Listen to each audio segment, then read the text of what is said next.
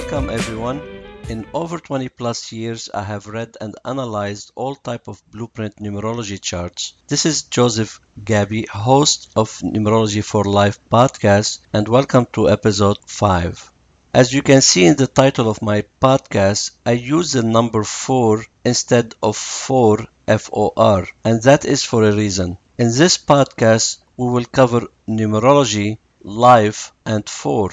And what is for interpretation in numerology? It is about your mental, emotional, physical, and spiritual stability or harmony and their effect on your life. This podcast will be more than just numerology.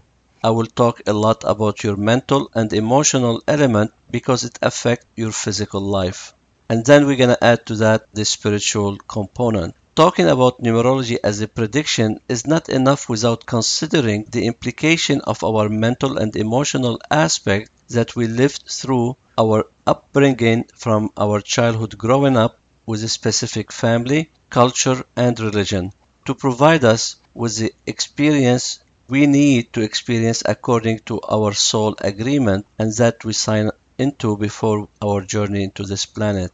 You chose your parents, culture, and religion according to the experiences you are here to learn, and those experiences, once understood, will be a big factor that can shape your blueprint destiny and fulfill your part of uh, your soul purpose. So there is more to numerology than simply predicting a future.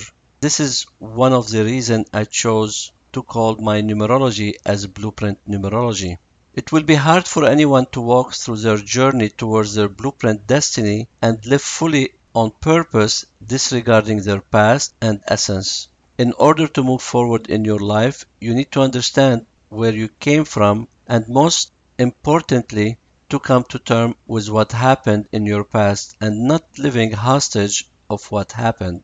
The last element of you to acknowledge is your spiritual side as you a spiritual being living in a spiritual experience in the body you have today, the language you speak, and the religion you practice. Many of us disregard that element because it contradicts many of our religious beliefs.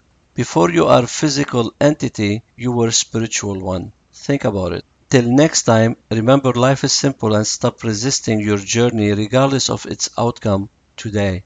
Of course, I would love from you to subscribe Hear what's happens when you click subscribe for this podcast. Each episode automatically appears in your show feed ready for you to share with your friends and family. This is Numerology for Life with me, Joseph Gabby. Be kind to yourself. Until next time.